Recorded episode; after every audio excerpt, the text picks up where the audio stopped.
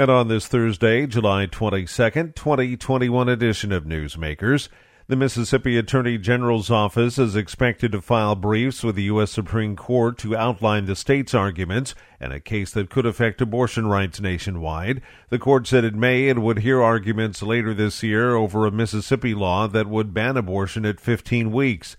Mississippi attorneys have a deadline of today to file briefs. Justices are likely to hear the case this fall. Louisiana lawmakers have ended their historic veto session after two days in which Republicans failed to overturn any of Governor John Bel Edwards' bill rejections. The gathering that wrapped up yesterday was a significant blow to GOP efforts to assert independence from the Democratic governor. The session collapsed after House Republicans couldn't garner the votes to reverse Edwards' veto of legislation banning transgender athletes from school sports teams. That bill was the driving force behind the first veto session ever held under the nearly 50 year old state constitution. The House fell two votes short of the two thirds support required to bypass the governor unable to get the handful of Democrats needed. The United Nations former top human rights official will be part of a new permanent panel investigating abuses in Israel, Gaza, and the West Bank. The chairperson of the 47 member UN Human Rights Council appointed former South African Judge Navi Pillay to lead a commission of inquiry established following the 11 day May conflict between Israel and the militant group Hamas. Served as the UN's High Commissioner for Human Rights from 2008 to 2014. Israel has criticized the creation of the panel and accused the Geneva based Human Rights Council of bias against the Jewish state.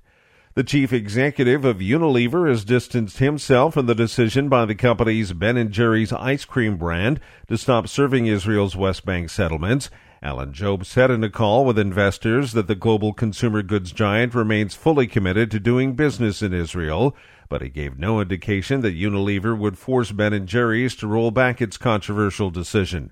The Israeli government has condemned that decision. Israeli experts say a rickety bridge allowing access to Jerusalem's most sensitive holy site is at risk of collapse but the Flashpoint Shrine's delicate position at the center of the Israeli Palestinian conflict is preventing its repair. The tenuous state of the Mughrabi Bridge has raised fears of another disaster months after a stampede at a religious festival left 45 people dead. The bridge is the sole access point for non Muslims to reach the contested hilltop compound, referred by Jews as the Temple Mount and by Muslims as the Noble Sanctuary.